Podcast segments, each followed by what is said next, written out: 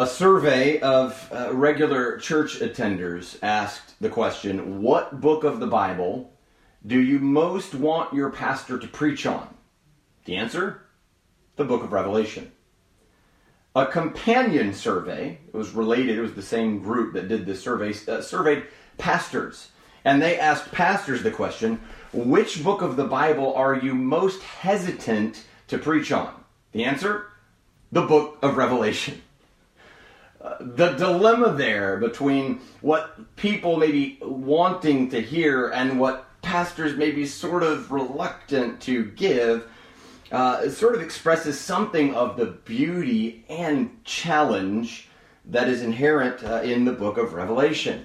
Its drama and imagery uh, naturally captivate us, intrigue us, it draws us in makes us kind of want to figure it out. And at the same time, the, the very uniqueness of it, the, the kind of strangeness of it, intimidates us uh, into perhaps mostly staying away from it. And so I think that may be a, a, a common experience uh, among Bible believing Christians is Revelation is interesting and scary.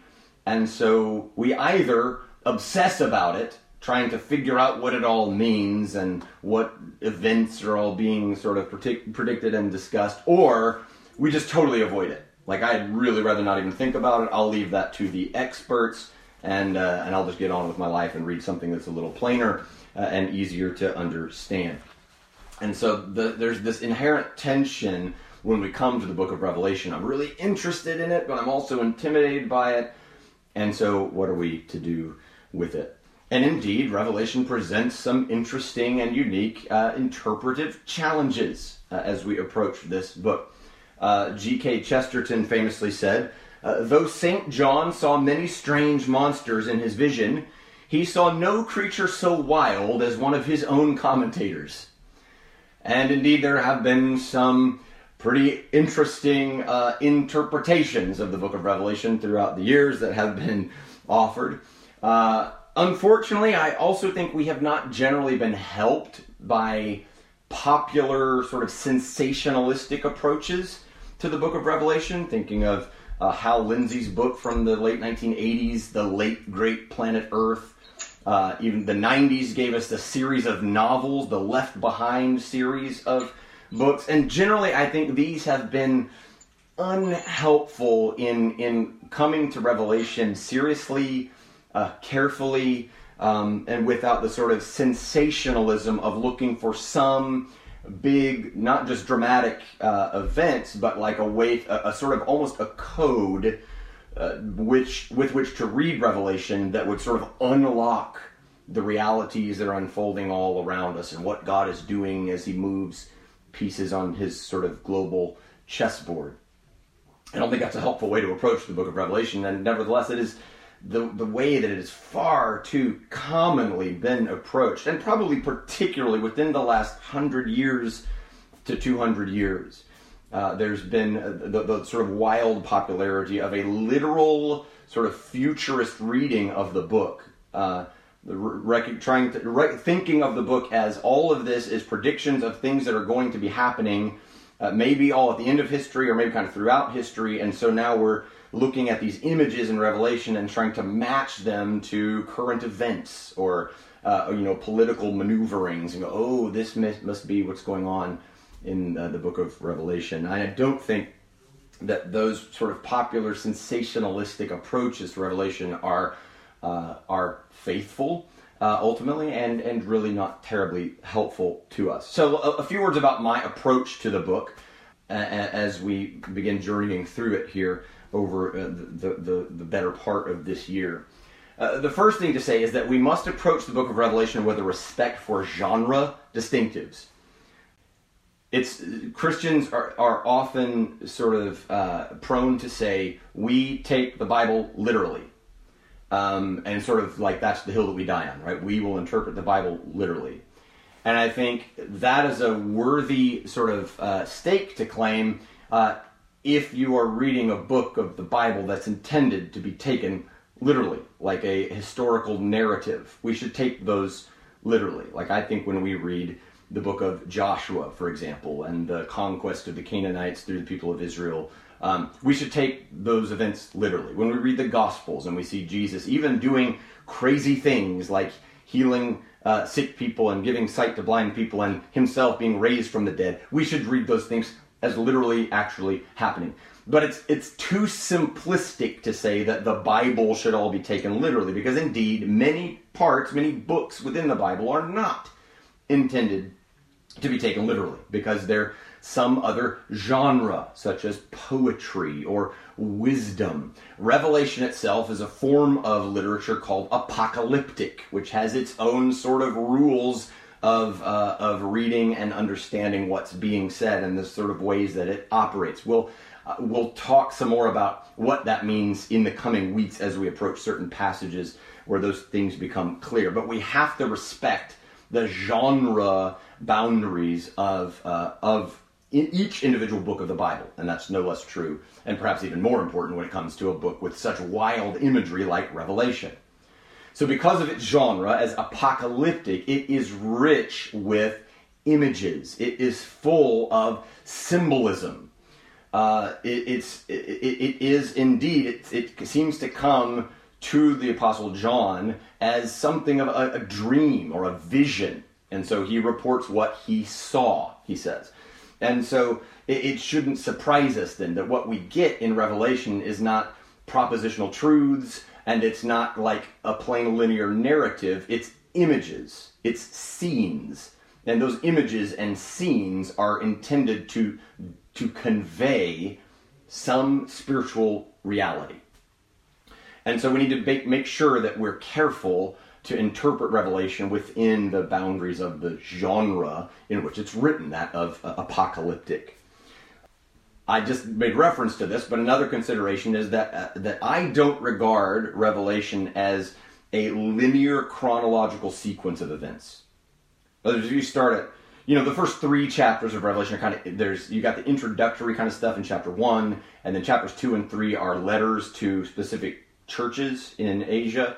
Uh, and then starting at chapter four, you get these kind of, you know, bright and vivid images. And I think if you read Revelation chapter 4 through 21, uh, or 22, excuse me, as uh, one thing after the other actual historical event, I think that leads to some, uh, some strange uh, and probably not accurate understandings of what's going on and what God is attempting to communicate. So I don't think we should see it as a linear sequence of chronological events there's two images uh, or analogies that I've that I encountered in my sort of study of Revelation in the past couple of months that I think are really helpful in in orienting ourselves around what's going on in Revelation.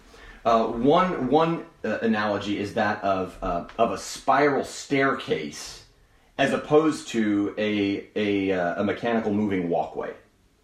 Right. So this this author said um, it's not as though in the book of Revelation we're standing on a moving walkway that is carrying us horizontally past things, and so we see one thing, and then we see another thing, and then we see another thing.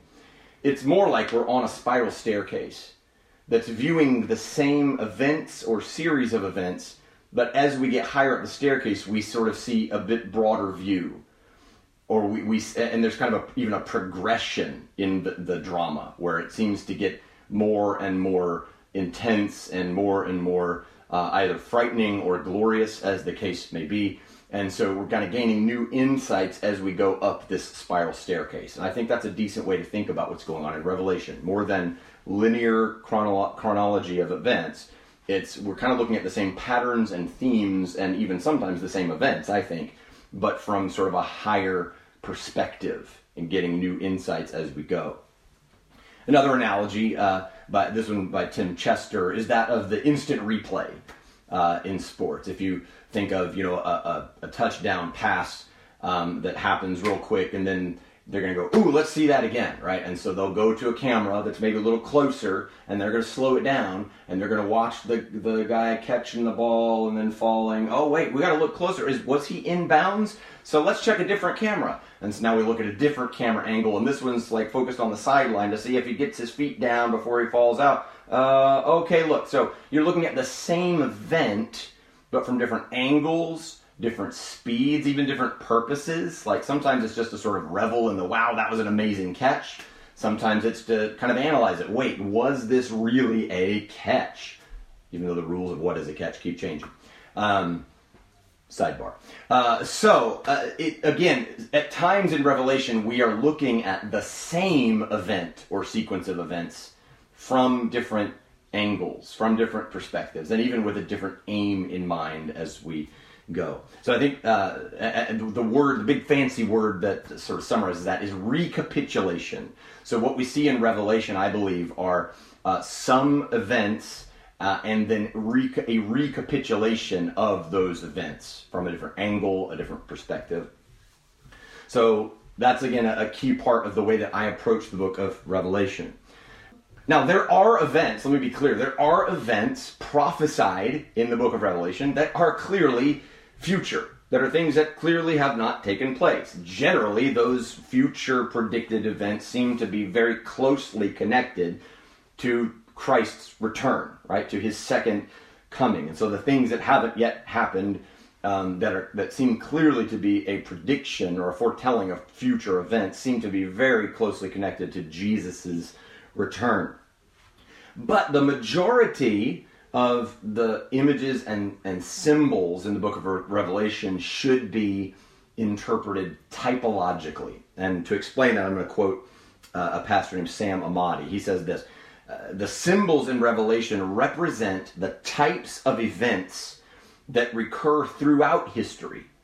In other words, Revelation provides a symbolic description of the world in every culture and in every age rather than merely projecting things that are going to happen at the very end of history, um, where it's intended to convey to us things that go on in this fallen world as Satan works uh, to, to try to destroy God and his people, and as Christ reigns from heaven. Things that happen in this fallen world in every age and culture. One final word before we uh, go ahead and jump into the text of Revelation. And we're not going to cover very much text today, just rest at ease. We're only going to do three verses of, of Revelation chapter 1. Uh, but before we, we do that, one overriding principle that should guide our study and interpretation of Revelation is this its teaching will always be consistent with the message and doctrines of the rest of the New Testament. In other words, we should not hang major theological um, ideas or beliefs or premises on things that uniquely appear in Revelation, for example. Um, the, the, the strangeness and the vividness of the images of Revelation cannot be the only thing that inform what we believe that Revelation is communicating. In other words, we need to read Revelation in the context of the rest of the New Testament. And we should expect that what we find there will be consistent with the message and doctrines that are revealed throughout the Gospels and Acts and throughout all of the letters uh, of Paul and the other apostles to the churches. It will be consistent with the message and doctrines of the New Testament. To quote Tom Schreiner, to this point, he says this The theology of Revelation fits the rest of the New Testament when we untangle the apocalyptic language in the book, we don't find anything radically new in the message of Revelation. All the themes in the book are present elsewhere in the New Testament. And so that is an important sort of guiding principle for us uh, anytime we're going to read and try to interpret what's going on in Revelation. We need to make sure that, and it's a test of sort of our understanding of it. Is my understanding of what's going on in Revelation uh, consistent with, does it match? Does it sit well with the other uh, teachings and, and messages of the New Testament uh, as a whole? So, there's some preliminary thoughts. I know that's kind of a lot. Um, but let's go ahead and jump into the text. Um, this this introduction to Revelation is um, is is not really uh, again even a systematic sort of linear like thought by thought kind of thing. It's it's he's telling us a little bit about how he got the how the book of Revelation came to be, uh, and then he uh, introduces the one who who gave the the message to him, namely the Lord Jesus. Uh, and so that's kind of what happens in the, the sort of prologue, if you will, of, of the Revelation. Um, and so we're just for now we're just going to do verse by verse rather than point one, point two, point three. All right. So we're going to look at each verse, verse one, verse two, verse three, uh, and try to draw out um, uh, some some thoughts about what how to approach Revelation and what is actually being communicated in this book uh, as we uh, as we go through it. So verse one, the revelation of Jesus Christ, which God gave him to show to his servants the things that must soon take place. He made it known by sending his angel to his servant John. We'll pause right there. That's verse 1. So the very first phrase is the revelation of Jesus Christ. So the word revelation, the title of this book, uh, is from the Greek apocalypsis, which sounds a little bit like a word you might recognize apocalypse. Now, apocalypse, we've come to think of it as meaning something catastrophic, or even literally, the end of the world. That's not really what the word apocalypse means. What the word apocalypse means is an unveiling. It means a revealing. So, quite literally, an apocalypse is a revelation. And that's why we have the, the title of the book as it is. And so, when someone refers to John's apocalypse, we're not necessarily saying uh, John's belief about how everything's going to fall apart and the world's going to blow up. What we're saying is it's it's what was revealed to the apostle John, and so he's giving us this apocalypse, that is this revelation that was given to him, conveyed to him by the Lord. Um, there's another important truth in that very word. And the fact that it's the title of the book and the first word of the book, I think, is important. It's, it's a revelation, it's not a covering. In other words, God is trying to show us something, not hide something from us. To the extent that we approach Revelation like a mystery code that we have to crack, I think we're off on the wrong foot to begin with because God didn't give us something hidden to uncover, he revealed something to us in this book. It is intended to show something to the people of God. So that gives us the heart of God in even uh, why he gave this revelation to the Apostle John and passed it on to us. And again, thinking, recognizing that apocalyptic is a, a genre, there's a certain way that the, that images uh, and pictures play out in apocalyptic literature. And if you approach it the wrong way, with the wrong sort of interpretive method, you're going to get some strange ideas. Um, there's a teacher named Michael Gorman who's, who shared something helpful here about how one particular image can mean something different in different contexts. So he uses the, the this, this sentence: the bear, the bulls chewed up the bears. And he says the bulls chewed up the bears would mean something vastly different if you were at a zoo and giving a historical narrative account of what happened there. It would mean, I don't know, thing animals got loose and something terrible happened, right? the bulls chewed up the bears. Uh, if you were talking about the world of sports, that would be that image would mean something different. The bulls chewed up the bears would mean that there was a really decisive victory of one team over another. And yet again, in the world of uh, the stock market, the bulls and the bears represent uh, different particular realities. And so the bulls chewed up the bears in the world of stock market may mean the, the, the success of some over the failure of others in uh, in the way that the stock market went. And so we have this this understanding that a particular image can mean a different thing in a different context. And so we need to make sure that we look at the images that are presented here as images within an apocalyptic sort of a vision, right? A, a, dream or vision that God gave to John. And the images will mean something particular that they might not mean in a different context. Um, and so Revelation as uh, apocalyptic then gives us uh, artistic, creative, vivid images to express deep spiritual realities. So the images we find throughout the book of Revelation uh, are intended not just to convey information, but to capture our imaginations, to, to, to tap into something within us that makes us sort of um, want, want to cheer or or you know shrink back like to, to kind of be drawn into the drama. And so the, the the images that we find in revelation are this artistic creative kind of expression of spiritual truths again that are consistent with the rest of the teaching of the new testament. It's the revelation of jesus christ. And the immediate question we have is does that mean it's a revelation about jesus christ or that it's a revelation from jesus christ? And I don't think that we really have to fight hard to, to choose between one or the other because, frankly, both of them are, are true. John told us the way that he received this revelation was that God gave the revelation to him, that is Jesus Christ, and then Jesus Christ made the revelation known to John through an angel.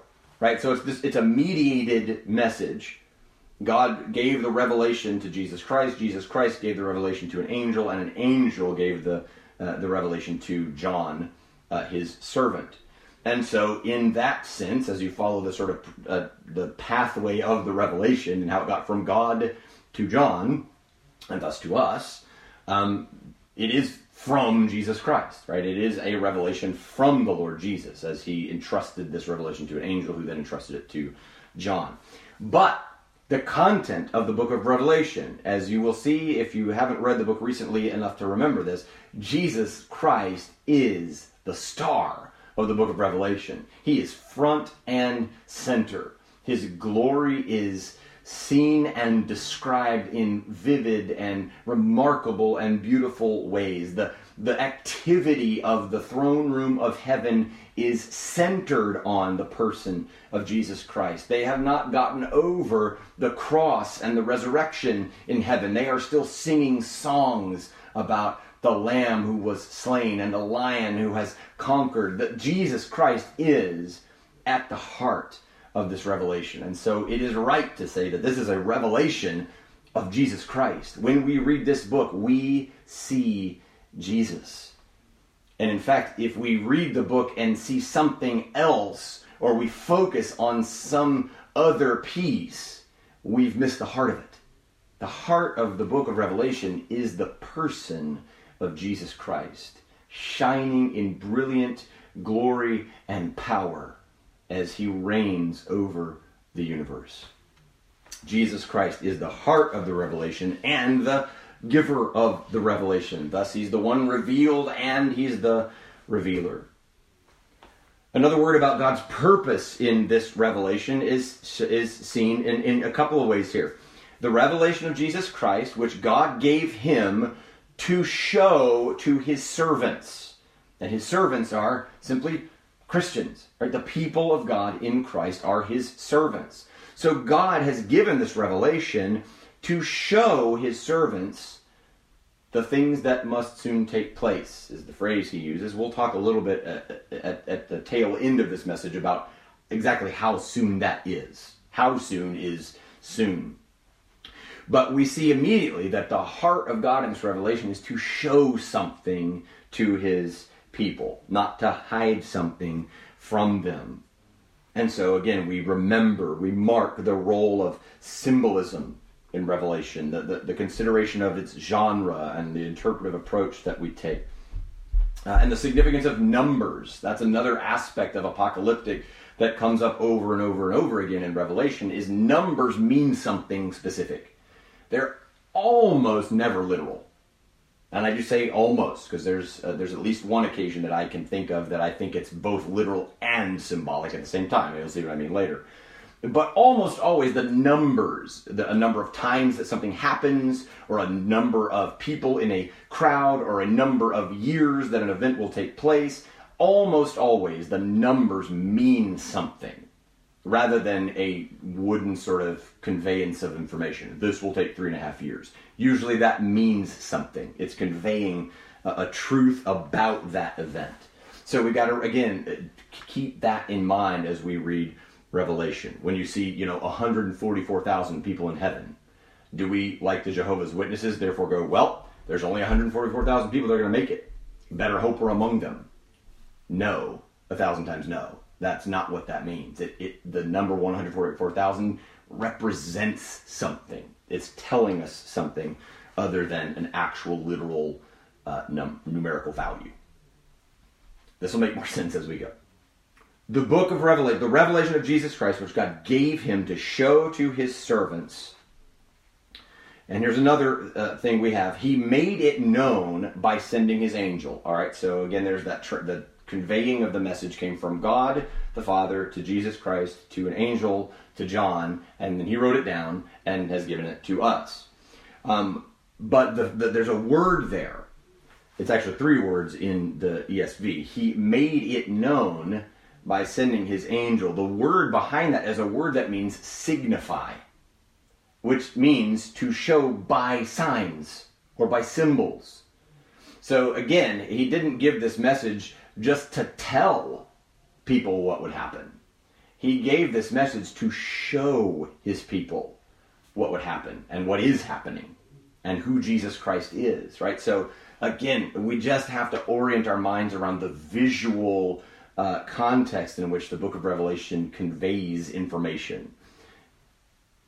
He signified this by sending his angel to his servant John. And we do, uh, most scholars uh, be, uh, identify the John here with the Apostle John, the one who was in Jesus' inner circle during his earthly ministry the one who wrote the, the Gospel of John that's in our New Testaments, the one who wrote the three letters, 1st, 2nd, and 3rd John, that are uh, almost at the back of the Bible just because they're short.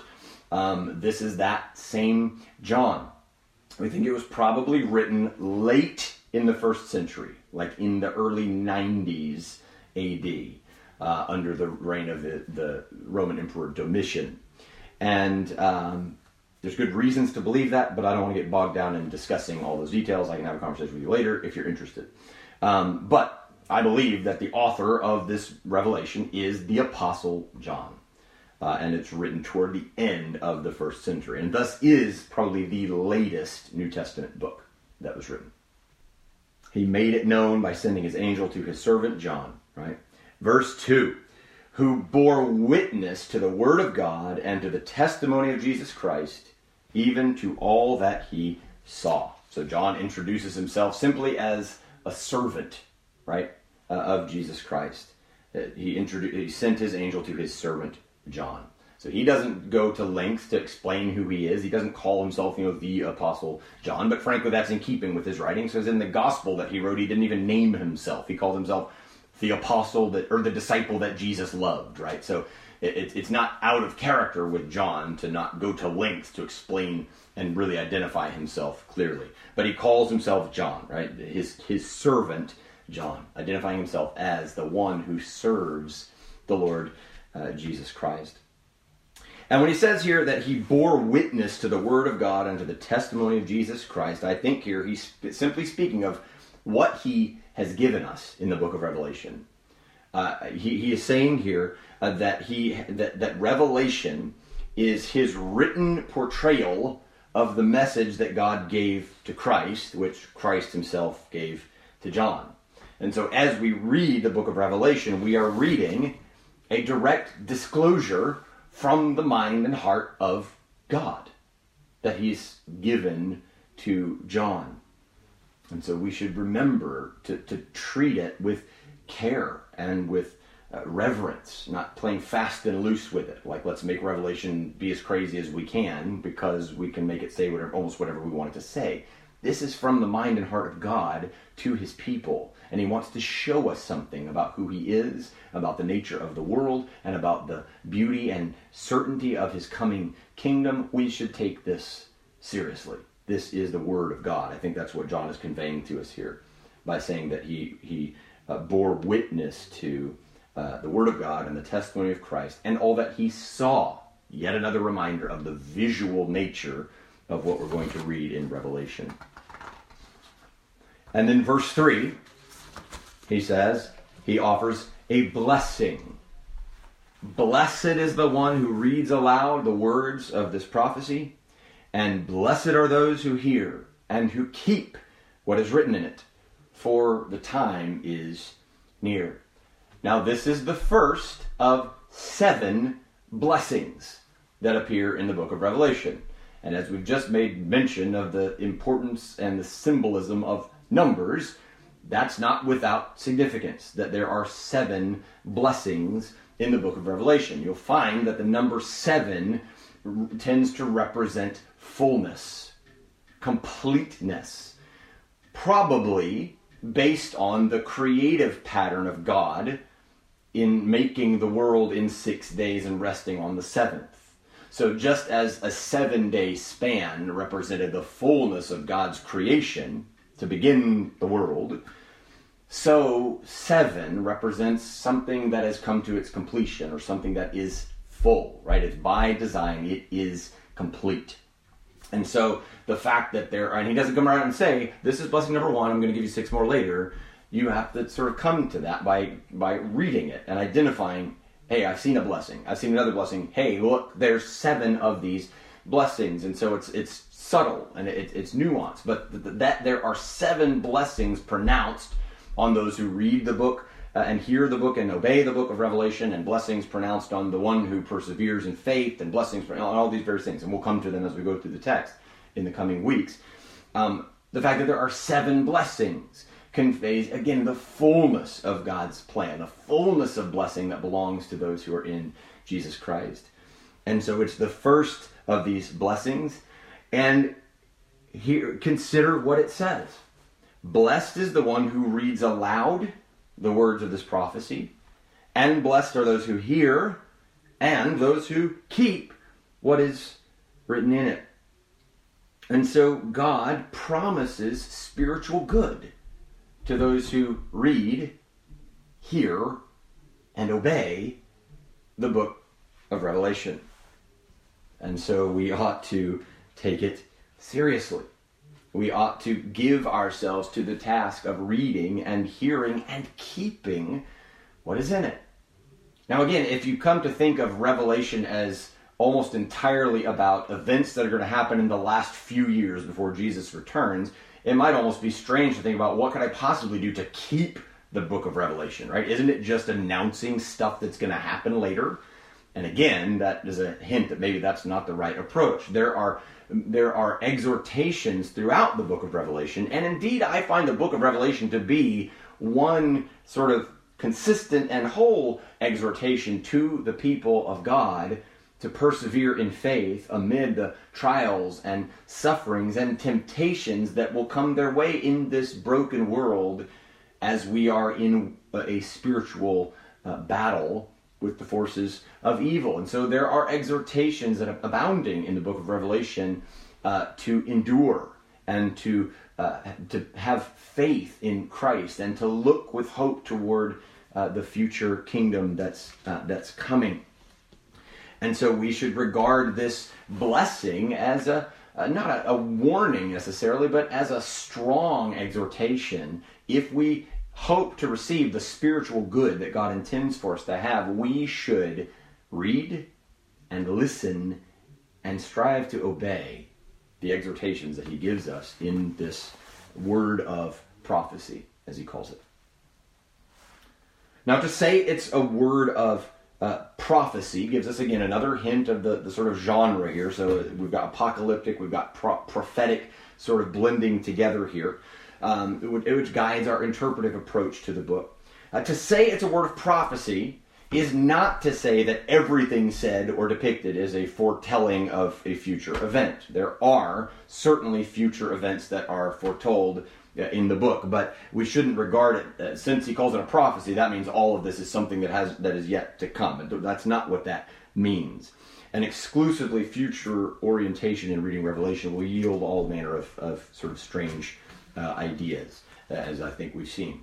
What we need to take from this is that it's a word of prophecy in that God has delivered this directly to his servant John, who has then passed it on to his people, and he intends us to find in it courage, faith, challenge, and uh, and, and an understanding of what's going on in our world.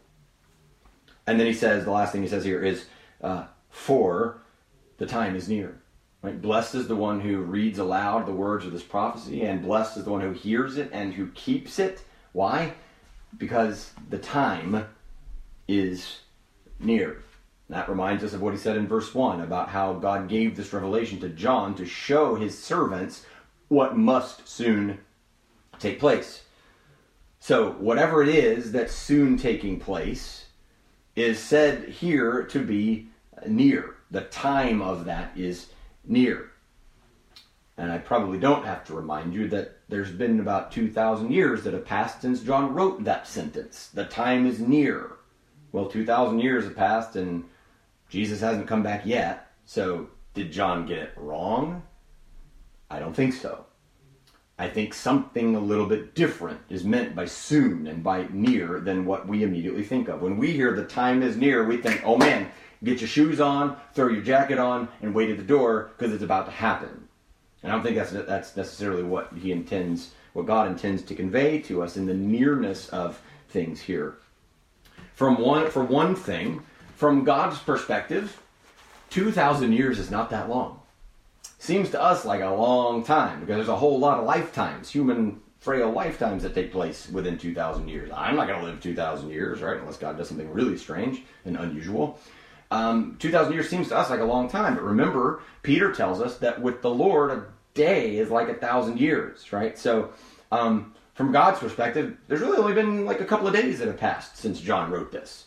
Um, so, it still probably fits within the context of soon in that sense, in the perspective of God's view of, uh, of human history. Doesn't seem soon to us, but we're again we're, we're getting uh, uh, the veil peeled back here to see the world and history from God's perspective. That's a lot of what's going on in the book of Revelation, and so that's one thing to think about. Just our perspective is very different than God's perspective when it comes to time. But I think the broader sort of overarching reality here is that when he speaks of something happening soon or the time being near, I think it's similar to how we'll find in other places throughout the New Testament of living in the last days. We tend to think that means there's not very many days left between now and when Jesus is going to return.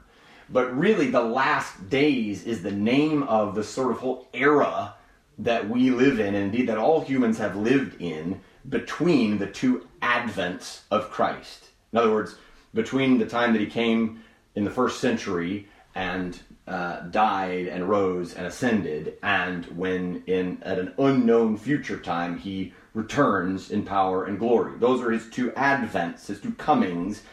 And the whole period of time between those two comings is what the New Testament often refers to as the last days. So we are in the last days, but not necessarily in the sense that it's just around the corner, it's about to happen. And I think if we again, if you have this this idea that this is going to happen really fast, we start to get sort of frenzied about how we look at what's going on in the world, and we start thinking, oh, we need to read the Book of Revelation with uh, you know news headlines in our other hand to be able to compare what's going on in the Middle East, for example. Oh no, that's probably this prophecy being foretold. And I think that's that's not what he's intending to convey in telling us that the time is near. The the imminence, if you will, the, the immediacy of the return of Christ is not intended to, to have us looking, checking our watch and looking at calendars and making predictions about when that's going to happen. And believe me, volumes have been filled trying to do that very thing. There was a guy in 1988, I can't remember the name of the guy, who wrote a book that was 88 Reasons Why Jesus Will Return in 1988. And then in 1989, he published a second book called 89 Reasons Why Jesus Will Return in 1989. You can't make this stuff up. How does a publisher actually publish that book? And who reads it? You just published one that said he was going to return last year and he didn't. There's no end to the speculation, right, and the predictions. And if we get the code just right, we'll know exactly when Jesus returned. Do you remember that Jesus told his people, nobody, not even the angels in heaven, not even the Son of Man knows the day or the hour, but only the Father in heaven. So, to the extent that we're like trying to scan the news headlines to find out when Jesus returns, we are not just sort of wasting our time, we're actually kind of disobeying Jesus, who's like, don't worry about the day or the hour. It's not for you to know. So the point of the immediacy, the, the time is near, you know, this must soon take place. The point of that is this live ready. It's about preparation. It's not about prediction. It's about getting your heart and your life and your attitude and your hope fixed on things above, not things on earth. First Peter tells us that, right? Set your hope fully on the grace that will be revealed to you at the revelation of Jesus Christ. That's that's the hope.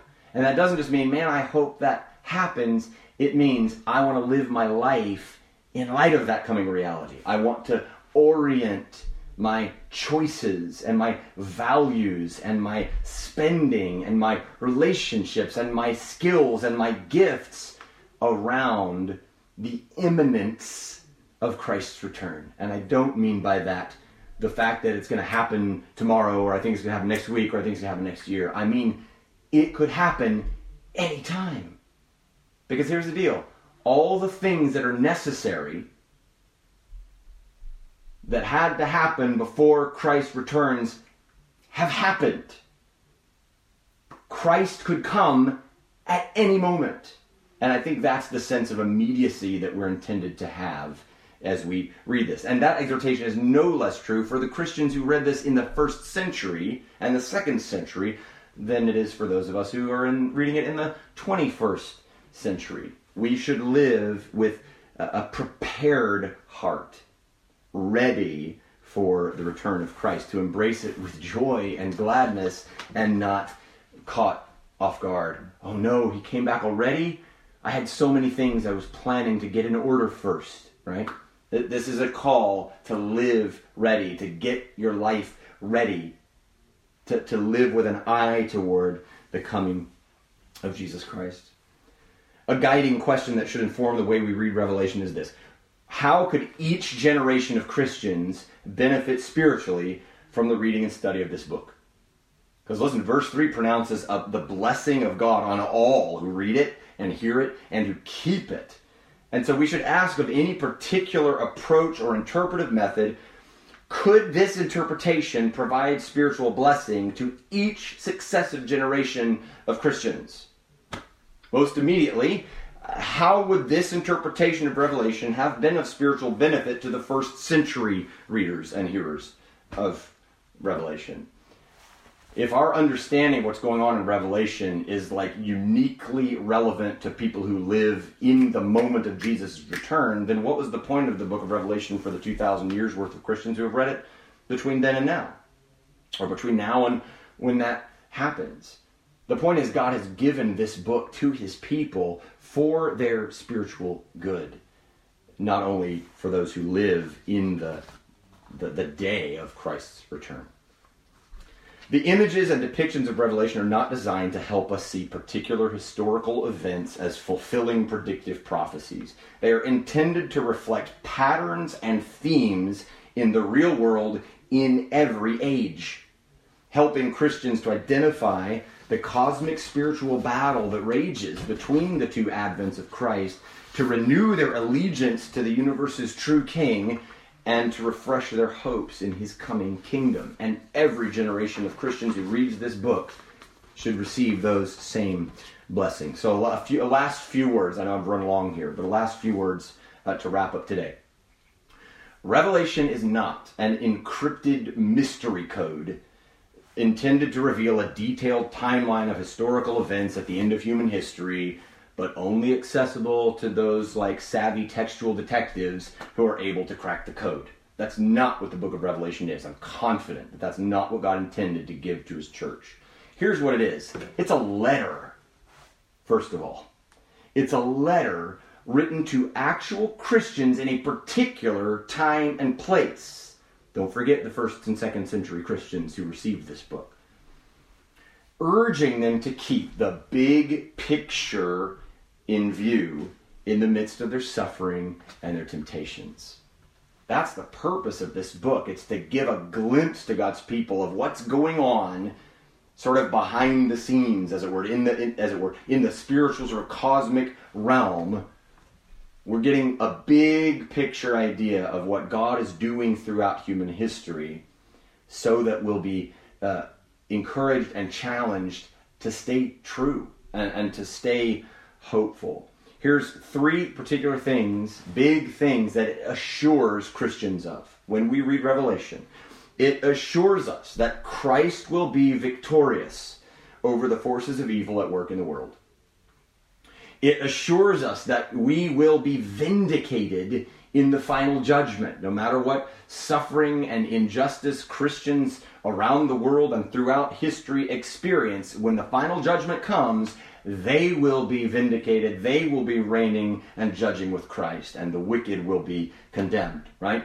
So Christians will be vindicated in the final judgment. And third, that they will dwell forever with God in an eternally restored creation. This is the grand sort of storyline and the grand scope and the big picture reality that God intends for his followers to receive and to see and to believe when we read the book of Revelation.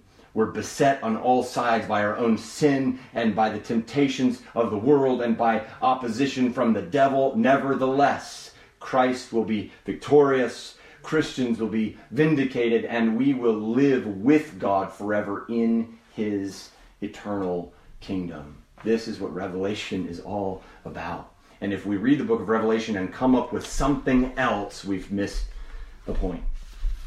That's the, the business, if you will, of the book of Revelation. Right? That's what Revelation is, is about. Uh, but the way it goes about that business is, is uh, highly imaginative and and and uh, visual and dramatic and interesting and strange and at times grotesque and at other times stunningly beautiful. Surely a part of what God intended in conveying the book of Revelation to John, uh, the apostle, and then to his church collectively, is in the very experience of uh, considering its vivid images and dramatic storytelling. Perhaps more than any other book of the Bible, it can never be said that the book of Revelation is boring. Right? This is high drama. This is exciting stuff. And God intends us to see ourselves in that drama, not as the star, but as those who have been invited along for the journey to watch and to celebrate the star, Jesus Christ himself. So we ought to let our spiritual imaginations soar with the drama and the images of Revelation. But we must always labor to keep the drama and images tethered to the message of Revelation and the purpose of God in giving it to his people. In giving us revelation, he did not give us a decoder ring to interpret the headlines. He gave us a story depicting all human history in terms of the cosmic spiritual battle that's raging all around us, in order to assure us that Jesus Christ, the lion of the tribe of Judah, has conquered. Blessed are those who hear and who keep what is written in it. Let me pray.